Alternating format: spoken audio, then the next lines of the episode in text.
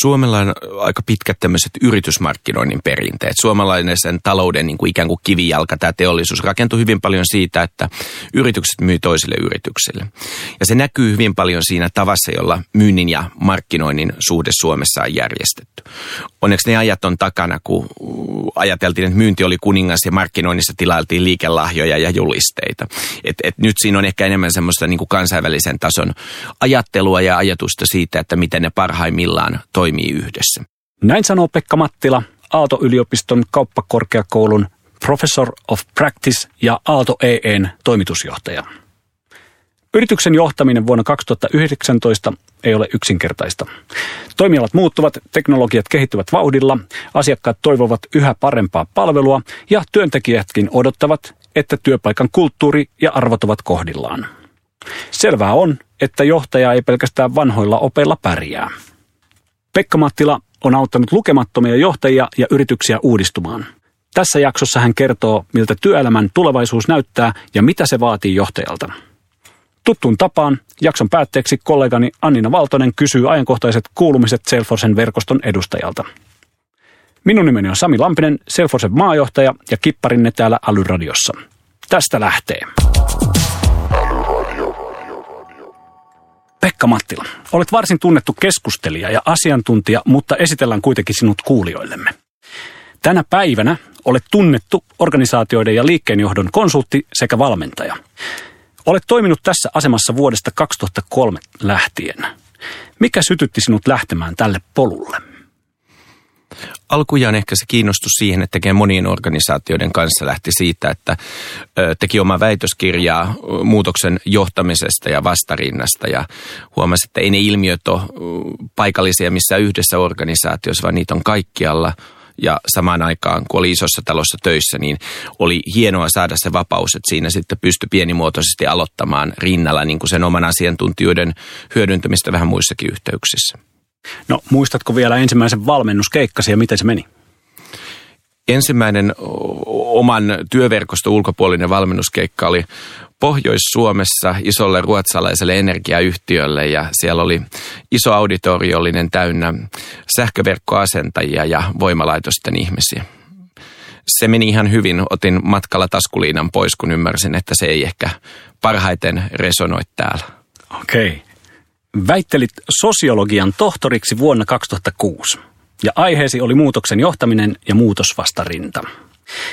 Mikä sai sinut kiinnostumaan juuri tästä aiheesta?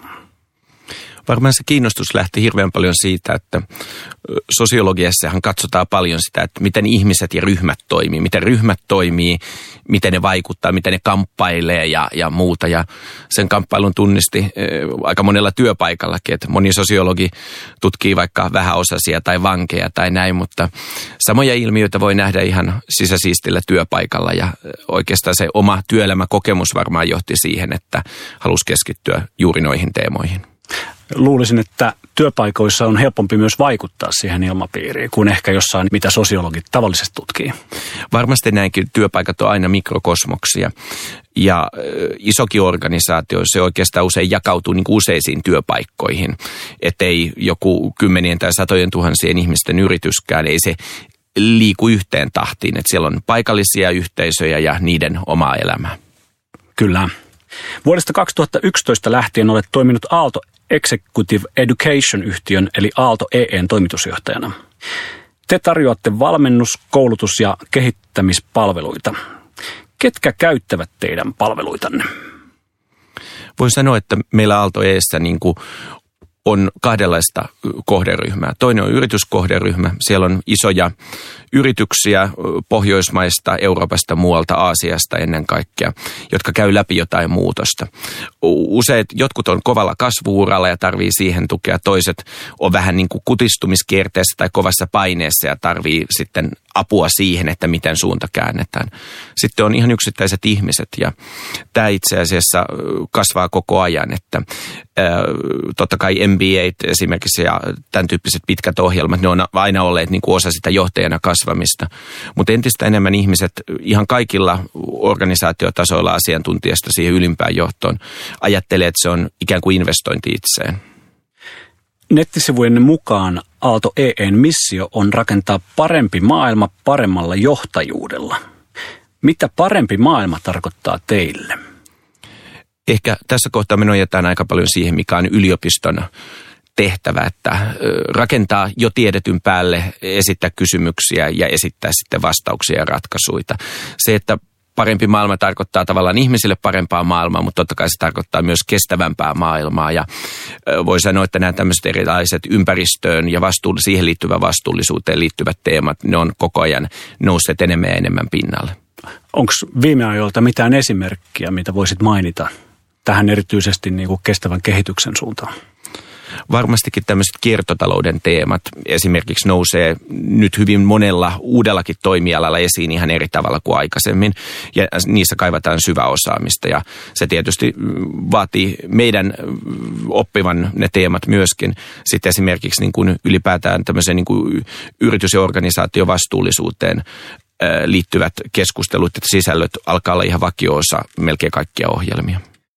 Olet myös Aalto-yliopiston kauppakorkeakoulun Professor of Practice. Mitä kuuluu Professor of Practice työtehtäviin?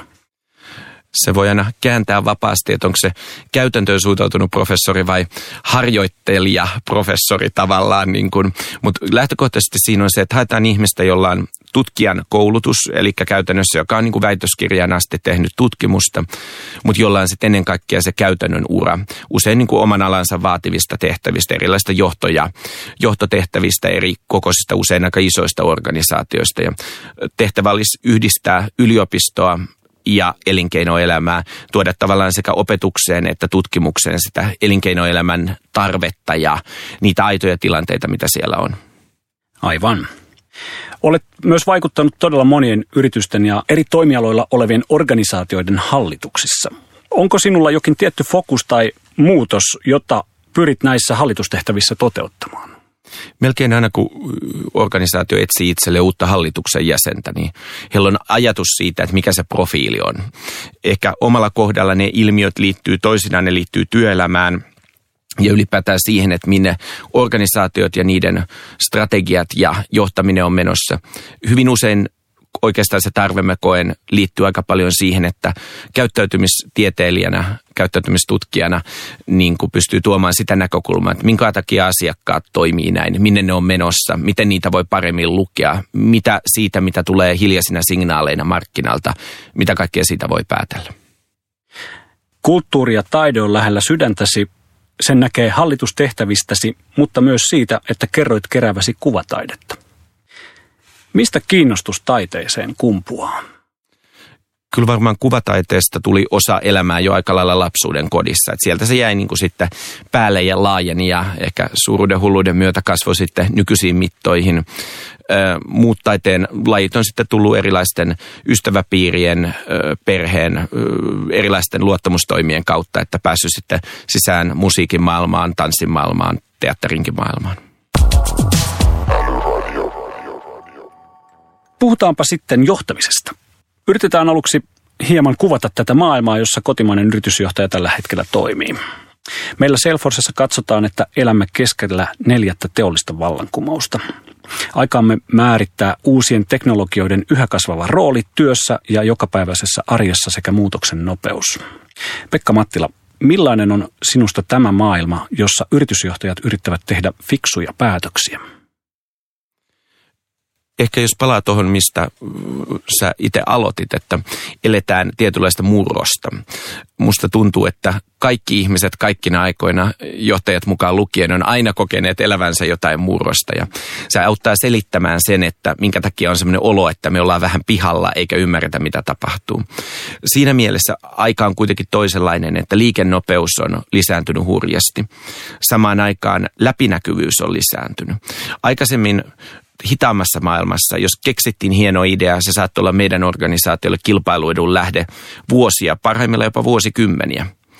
Nyt ikään kuin siitä tulee läpinäkyvä heti paikalla, kilpailijat havahtuu siihen, ne voi tarkastella sen, jäljitellä sitä, tehdä saman vähän paremmin vielä. Ikään kuin tämmöisiä pysyviä kilpailuedun lähteitä on entistä vähemmän, että koko ajan ikään kuin joutuu juoksemaan nopeammin. Eli elämme tällä hetkellä loppuelämämme hitaimmin kuluvaa päivää. Aalto EEssä te pyritte tekemään johtajista entistä parempia. Millaisia taitoja tai kompetensseja te korostatte juuri nyt? ehkä paremmaksi johtajaksi tulemisessa pitää niin kuin ymmärtää se, että kysymys ei ole siitä, että ikään kuin huono ihminen muutetaan hyväksi ihmiseksi, vaan että autetaan ihmisiä löytämään niin kuin oma itsensä fiksummalla ja paremmalla tavalla. Tällä hetkellä ehkä ne asiat, jotka korostuu, ne on aika usein itse asiassa sellaisia, jotka tämmöisessä pohjoismaisessa arvoympäristössä tulee aika helposti, että kyllä niin kuin perusominaisuudet säilyy samoina. Hyvä johtaja on aina johdonmukainen, hyvä johtaja pyrkii oikeudenmukaisuuteen. Nimenomaan pyrkii oikeudenmukaisuuteen, koska jokainen siinä joskus epäonnistuu, että ei voi ikään kuin tuottaa toiselle reiluuden kokemusta, mutta pyrkimys siihen on hirveän tärkeä. Ja hyvä johtaja osaa myös etäisyyden säätelyn. Ikään kuin olla riittävän lähellä silloin, kun tarvitaan. Toisaalta antaa riittävästi tilaa silloin, kun, silloin, kun kaikki menee hyvin ja toinen selvästi kasvaa ja kehittyy ja löytää omia ratkaisuja.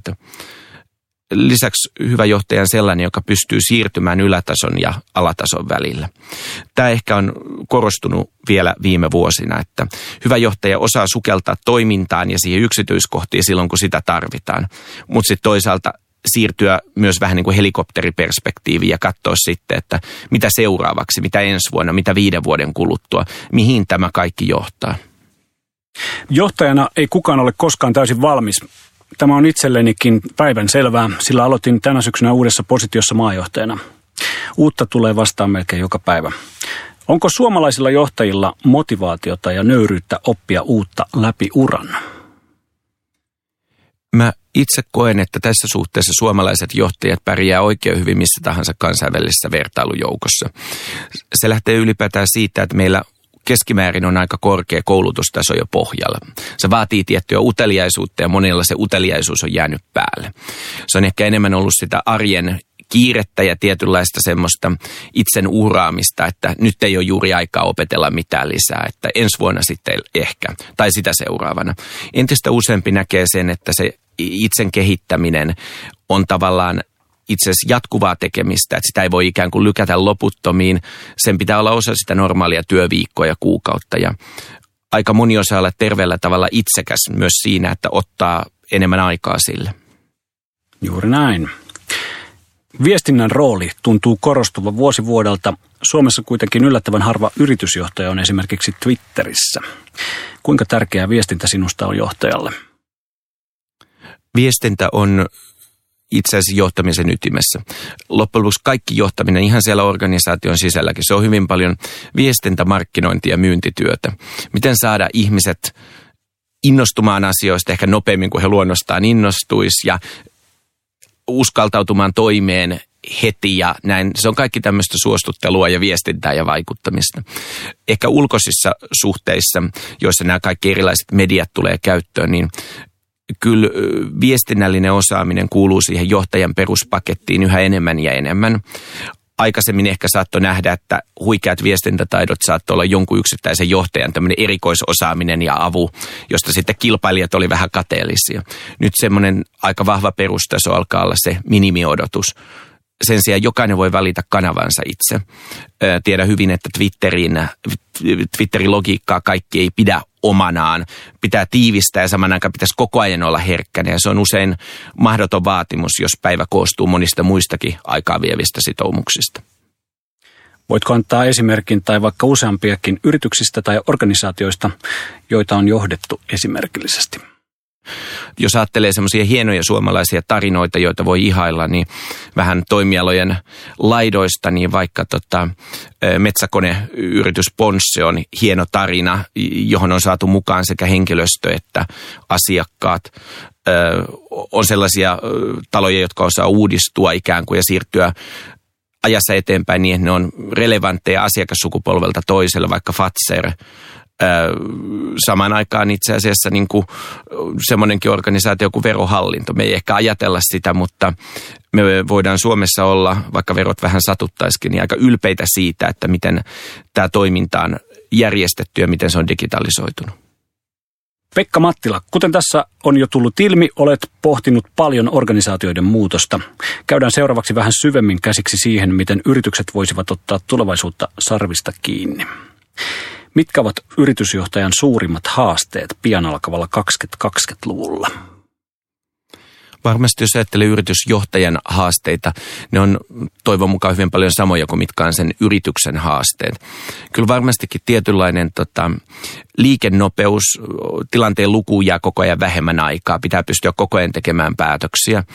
Samaan aikaan se, että tavallaan kilpailua tulee entistä enemmän yli rajojen, sitä tulee verkosta. Ja aika monelle yritykselle kilpailua tulee odottamattomista paikoista. Että se vanha tuttu kilpailijajoukko, jota oli helppo seurata, niin se murtuu itse asiassa. Asiakas saattaa käyttää sen rahansa hyvin erityyppisiin ratkaisuihin hakeessaan vastausta johonkin tiettyyn tarpeeseen.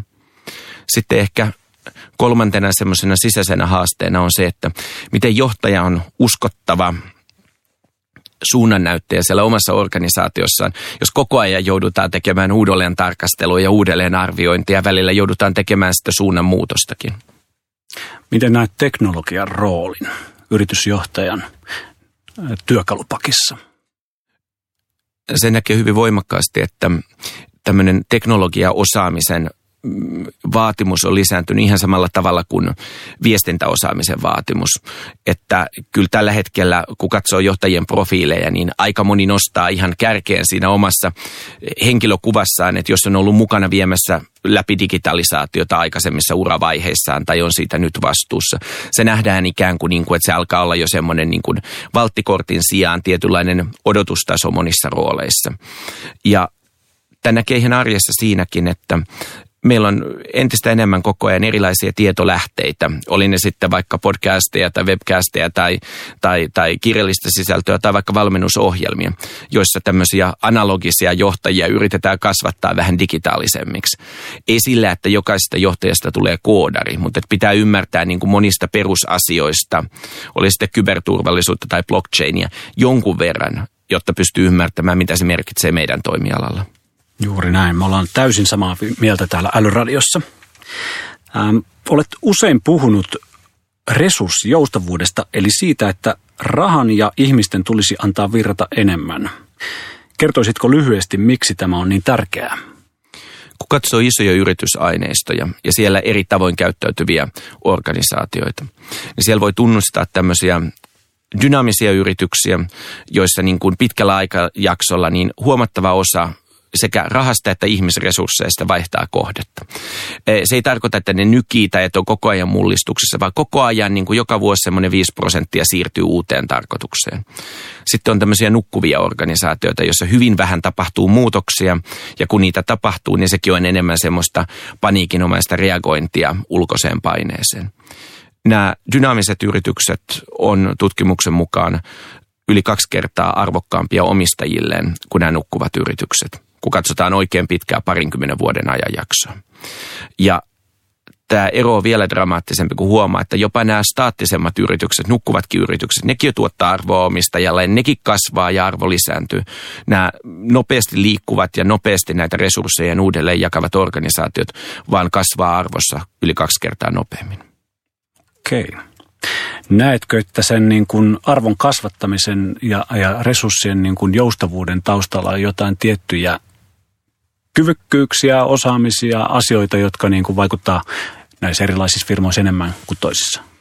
Siihen liittyy kyllä ainakin kolmenlaisia ehtoja. Yksi on se, että rakenteiden pitää olla sellaisia, että ne tukee sitä, että ikään kuin panoksia koko ajan uudelleen jaetaan. Ne ei ole niin yksittäisissä linnoituksissa, että tämän yksikön tai divisioonan resurssit on aina tämmöiset ja niihin ei ole koskemista. Se tarkoittaa myös tapoja toimia prosesseja. Mikä on ikään kuin se vuoropuhelu, millä niitä keskusteluita käydään, että tämä panostus tuottaa nyt todennäköisesti enemmän tuolla kuin täällä ja sen takia sen pitää siirtyä eteenpäin. Ja kolmas liittyy kulttuuriin. Ja tämä ei ole ollenkaan se vähäpätöisin näistä asioista kyllähän meidän perinteinen tapa mitata johtajaa oli se, että kuinka iso johtaja on, niin siitä kertoo se, että kuinka iso on budjetti ja kuinka paljon on alaisia. Että isommalla johtajalla oli aina enemmän rahaa ja enemmän raportoijia. Ja tämä ei oikein tue sitä resurssien uudelleenjakoa. Että pikemminkin pitäisi mitata siinä, että kuinka tehokkaasti johtaja osaa ikään kuin, niin kuin mitottaa ja rakentaa se organisaationsa uudelleen aina siihen kulloisenkin tilanteeseen. Voisiko jopa ajatella, että työn kierron lisääminen, eli ihmisten kierrättäminen eri tehtävissä, olisi monille mieluisaa vaihtelua sekä tapa oppia uutta. Ihan varmasti. Ja tavallaan niin kuin parhaat organisaatiot tekeekin sitä paljon, että aika ennakkoluulottomasti ihmisiä siirtyy, ei pelkästään maasta toiseen vaikkapa tai ikään kuin, niin kuin jostakin liiketoiminnasta toiseen, vaan myös niin kuin ikään kuin näiden tukevien funktioiden ja ydinliiketoiminnan etulinjan ja ikään kuin takapäivystyksen välillä. Ja kyllä se tuottaa hyvin paljon tuloksia, parempia verkostoja, parempaa ymmärrystä talon sisällä, vähemmän tämmöistä osaoptimointia. Ja sitä voisi paljon lisätäkin, mutta kierto kierron takia hän ei ole hyödyllistä, vaan siinä pitää olla tietty malli toimia, tapa toimia. Sekin pitää olla jotakin, millä asetetaan tavoitteet. Mitä meidän organisaatio tällä haluaa saada aikaan? No onko Suomessa yrityksiä, jotka osaavat kohdistaa omia resurssejaan uudestaan, kun tarve vaatii? Ja osaatko antaa jonkun esimerkin sellaisesta? Näissä esimerkkien antamisessa tällä kertaa ajattelin, että vedä vähän kotiin päin. Mä oon yhden mediatalon, hyvin peritteikkään lehtitalon itse asiassa A-lehtien hallituksessa ollut viime vuodet. Ja kuten tiedetään, medialla on käynyt murrosta, tämmöinen paperilehtiin sitoutunut talo ehkä vielä isompaa murrosta kuin moni muu, muu eri mediamuotoon liittyvä talo. Ja siellä on jatkuvasti niin kuin pohdinta käynnissä ollut siitä, että mistä löytyy kasvun lähteitä.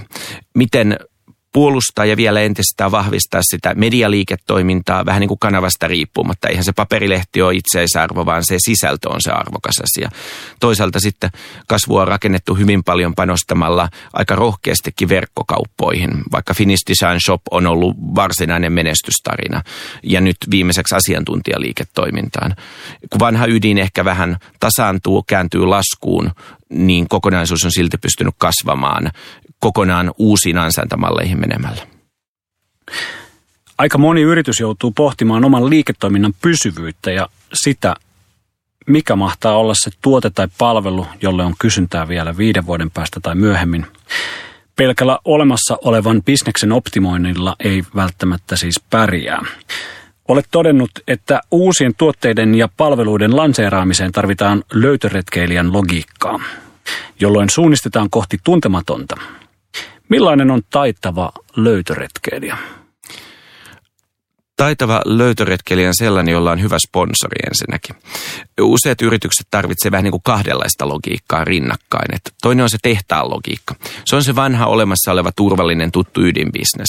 Miten saada siitä vielä enemmän irti? Mitä, miten ikään kuin ottaa kaikki siitä osaamisesta ja niistä ähm, historian myötä kertyneistä voimavaroista irti. Ja tällä sitten rahoitetaan niitä löytöretkiä, jotka on sitten, jossa se mittari onkin enemmän kuin liikevaihto ja välitön liiketulos, niin se on ikään kuin kokeilujen määrä, liikennopeus, kuinka nopeasti opitaan, siirrytään eteenpäin, kuinka nopeasti saadaan testitulos, joko positiivinen tai negatiivinen sille, että voisiko tällainenkin liiketoiminta toimia.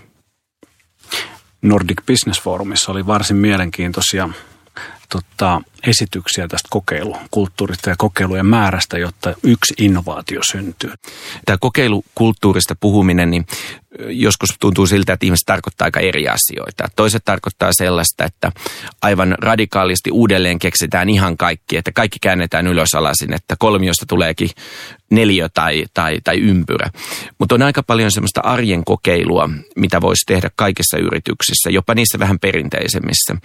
Ja se on itse asiassa hyvä tapa opetella sitä asennetta, että se kokeilu ei suinkaan aina liity ansaintamalleihin tai teknologioihin tai tällaisiin asioihin, vaan ihan siihen, että miten vaikka me ollaan yhteydessä meidän ja asiakkaisiin, miten me hoidetaan sitä suhdetta, voisiko sitä tehdä toisella tavalla kuin toimialalla on tapana, miten me hinnoitellaan, miten me vaikka ikään kuin hoidetaan ja organisoidaan meidän asiakaspalvelu. Se voi liittyä vaikka varaston hallintaan ja, ja ikään kuin ei pidä väheksyä niitä ei-teknolo- vähemmän, niin kuin tavallaan ei-teknologisia kokeiluita näiden korkean teknologian harjoitusten rinnalla. Entäpä sitten myynti ja markkinointi? Jokaisessa suomalaisessa firmassa varmasti myydään ja markkinoidaan, mutta miten ja pelaavatko ne yhteen, se onkin toinen juttu. Miten suomalaiset firmat pärjäävät sinusta tässä suhteessa? Aika useinhan kysymys on siitä, että millä me saadaan paras tulos nyt ja toisaalta pitkällä aikavälillä. Resurssien lisääminen myyntiin vaikuttaa usein nopeammalla aikavälillä kuin resurssien vastaava lisäys vaikka brändirakennukseen ja muuhun. Mutta mikä on ikään kuin se lyhyen ja pitkän pelin tasapaino ja se mitä on itse nähnyt ilahduttavasti, että moni yritys osaa käydä tästä koko ajan älyllisempää ja analyyttisempaa keskustelua tai ainakin on liikkumassa siihen suuntaan. No millaisia työkaluja tai teknologioita tarvitaan, jotta myynti ja markkinointi on laadukasta ja tehokasta? Ehkä kolme erilaista asiaa pitäisi olla paikallaan. Ensimmäinen liittyy niin kuin ylipäätään siihen tietämyksen hallintaan. Edelleenkin hirveän usein ikään kuin myynnin asiakkaisiin liittyvä informaatio, siitä jalostuttu tieto, siitä syntyvä näkemys ja sitten toisaalta erilaiset markkinoinnin käyttämät tietolähteet, ne on valitettavan erillään voittajia ne yritykset, jotka osaa niin kuin ammentaa molemmista ja ymmärtää, miten yhdistellä niitä mielekkäällä tavalla. Ja sitten tietysti tämän pienen datan jälkeen voi ajatella sitä isoa dataa, miten rikastaa sitä vielä. Se on niin kuin ensimmäinen asia. Toinen asia on hyvin paljon se, että mikä on se markkinoinnin ja myynnin prosessi ja minkälaiset työkalut sitä tulee, tukee. Monella alalla nähdään sitä, että tavallaan samaan aikaan, kun yhdessä päässä läpimenoajat nopeutuu, asiakastarve tulee äkkiä, siihen pitää reagoida nopeasti tai asiakas siirtää kiinnostuksensa muualle, ikään kuin kaupanteon mahdollisuus on välittömämpi niin samanaikaisella samalla alalla näkee sitä, että tuleekin tämmöistä hidasta taloutta. On enemmän renkaan potkijoita, niitä, jotka kartottaa ja tunnustelee, niille ei välttämättä vielä ole edes akuuttia tarvetta. Ja jotenkin nekin pitäisi onnistua pitämään lämpiminä. Että tavallaan sitä keskimääräistä asiakasta, joka haluaa keskimääräisen jutun, niitä on vähemmän ja vähemmän. Kolmas asia, mitä tarvitaan, on suorituksen johtaminen. Se palautuu hyvin paljon myös mittaamiseen miten rakentaa järkeviä bisneksen kannalta olennaisia mittareita, jotka tavallaan niin kuin on riittävän jaettuja, ettei myynti- ja markkinointiala nujakoida keskenään, että he on niin kuin, kokee, että he on ikään kuin saman köyden varassa. Toisaalta sitten miten löytää niin tarkkoja ja eksakteja mittareita, että voidaan ymmärtää, että nimenomaan tämä kohta prosessissa vaatii nyt puuttumista ja parannusta. Että ikään kuin riippuvuus toisesta ja sitten toisaalta semmoinen selkeä yksikkökohtainen mitattavuus, ne on niitä asioita, mitä pitäisi olla. Ja tämäkin vaatii prosesseja ja työkaluja, jotta sitä uskottavaa tietoa voidaan tuottaa. Ajatus- tai tietotyöläisten työolosuhteista ja mieltymyksistä puhutaan paljon. Kuinka tärkeää sinusta on, että yrityksellä on erottuva kulttuuri ja omat arvot? Ylipäätään kun me ajatellaan niitä asioita, joilla yritykset kilpailee, niin kulttuuri on monelle entistä tärkeämpi kilpailuedun lähde. Koska kilpailijat voi helposti houkutella niitä parhaita tekijöitä – ne voi yrittää matkia vaikka prosesseja ja tapoja toimia. Ne voi vähän jäljitellä tuotteita ja palveluitakin. Mutta kulttuuri on joku semmoinen asia, että se on vähän niin kuin seinissä kiinni. Vaikka niitä irtaimistoa sieltä siirtäisi pois, niin se kulttuuri jää sinne. Ja sitä kautta se on niin kuin parempi suoja kilpailua vastaan kuin moni muu asia. Toinen asia on se, että kyllä se näkee, että ihan ikäluokasta riippumatta me aletaan olla sillä tavalla niin kuin tässä meidän tarvehierarkiassa koko ajan vähän ylemmällä tasolla, että me pidetään sitä toimeentuloa ikään kuin itsestäänselvyytenä. Sen jälkeen alkaakin palautua siihen itse työn sisällön kiinnostavuuteen, vaihtelevuuteen, sen ma- antamiin mahdollisuuksiin oppia, mutta myös siihen, että millaista täällä on olla. Millaista on olla työkavereiden kanssa ja pomon kanssa. Ja se on entistä useammalle myös valintaperuste. Osataanko Suomessa rekrytoida riittävän heterogeenisia tiimejä? Se, mistä mä oon Suomessa iloinen, on se, että me aletaan ymmärtää tämä niin moninaisuus tai diversiteetti vähän fiksummin kuin aikaisemmin. Pitkähän se oli sitä, että katsottiin, että onko miehiä ja naisia suurin piirtein sama määrä. Se on edelleenkin tärkeää. Samaan aikaan on munkinlaista moninaisuutta, että se liittyy koulutustaustoihin, ammatillisiin taustoihin, se liittyy kulttuurisiin taustoihin, mistä ihmiset tulee, se liittyy eri ikäisiin ihmisiin. Ja kyllä musta on aika hienoja esimerkkejä työpaikoista, jotka on nimenomaan ikään kuin korostaa sitä, että he haluaa tuoda moniäänisyyttä ja monenlaisuutta, koska sitä kautta syntyy parempia ratkaisuja ja syntyy myös tasapainoisempia yhteisöjä hyvin tämmöiset homogeeniset ja monoliittiset yhteisöt, ne saattaa pärjätä vakaissa oloissa silloin, kun kaikki toimii niin kuin ennenkin, ikään kuin, että meidät on optimoitu ja rakennettu tätä varten. Mutta ne tuskailee todella paljon ja alkaa huojua silloin, kun ympäristö muuttuu, asiakkaan tarpeet muuttuu, markkina muuttuu, pitäisi keksiä itsensä uudelleen pahimmillaan kysymys on se, että kun on liian paljon samanlaisia ihmisiä, niin he tulee yhteen, niin he ei olekaan keskenään fiksumpia, vaan tyhmempiä. Että vähän niin kuin yksi sanonta kuuluu, että mikään ei ole niin vaarallinen kuin ajatus, jos se on ainoasi. Ja nämä ajat ovat varsin huojuvia tällä hetkellä ja me varmaan tarvitaan erittäin paljon enemmän diversiteettiä kuin ennen.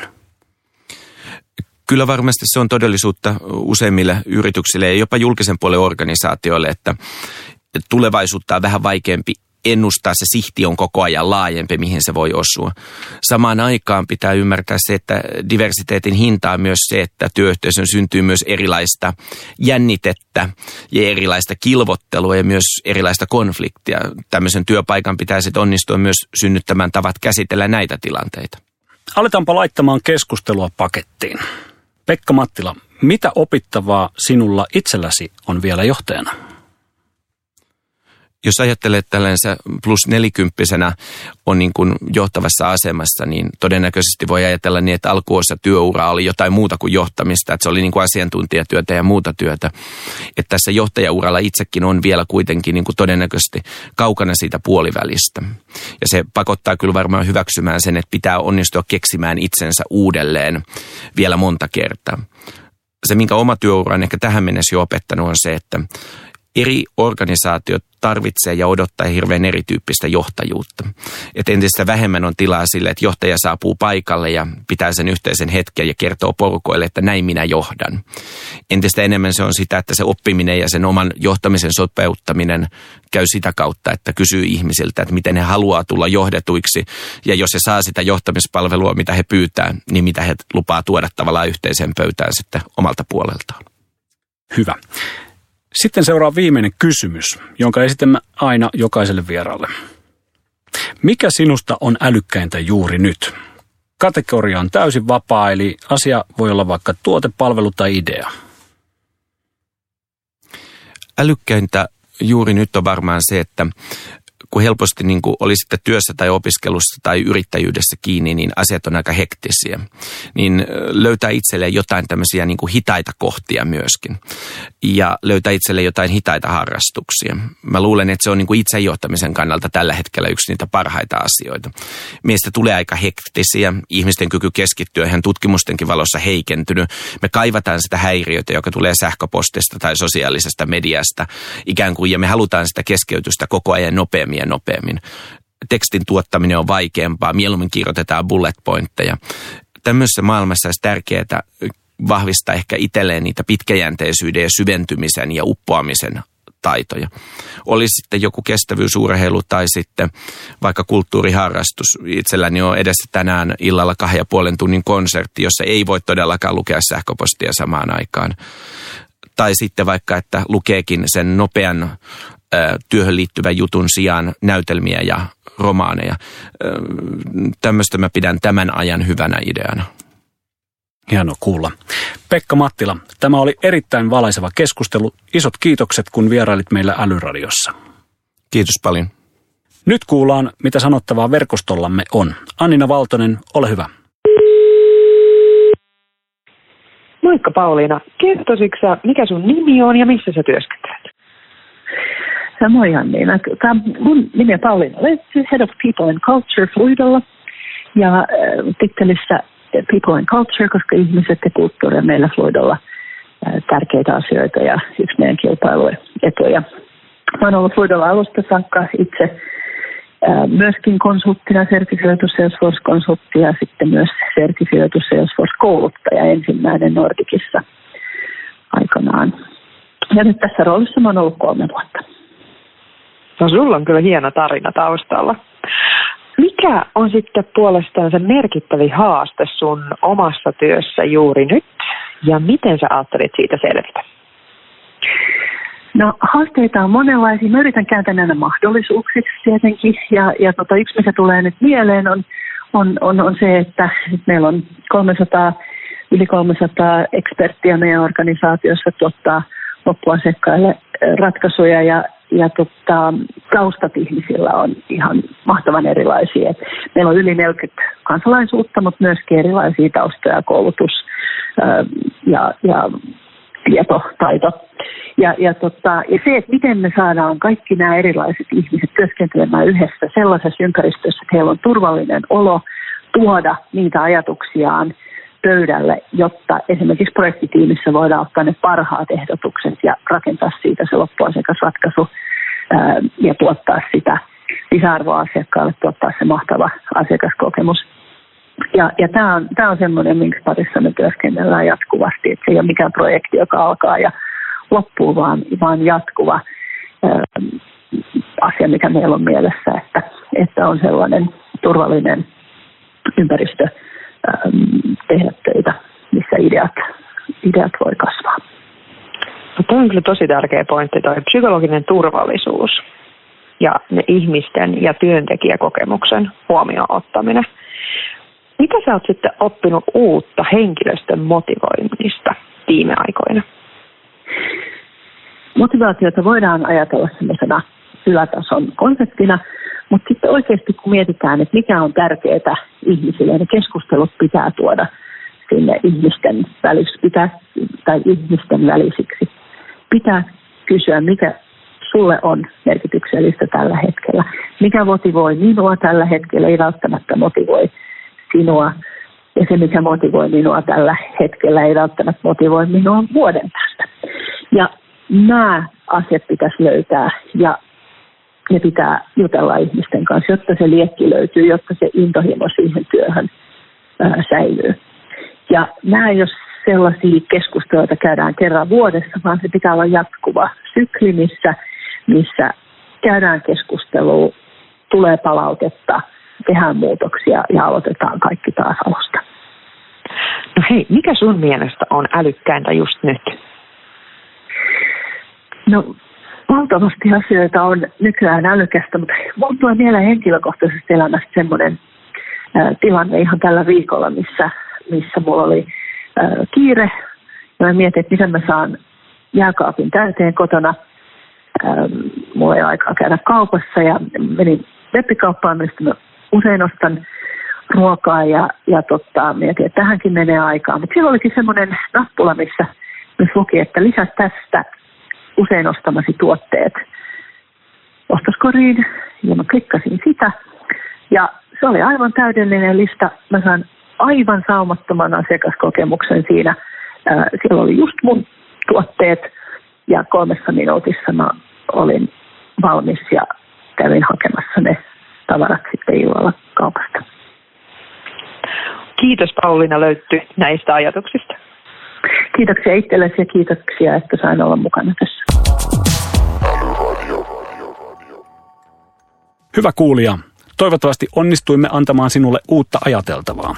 Jos tykkäsit, niin laitathan palautetta esimerkiksi podcast-sovelluksessa tai Twitterissä häsällä älyradio. Lisää Älyradion aiheista löytyy blogistamme osoitteesta salesforce.com kautta suomiblogi. Ensi jaksossa vieraakseni saapuu Avaus Marketing Innovationsin toimitusjohtaja Emma Sturvakka. Siinäpä se. Ensi kertaan.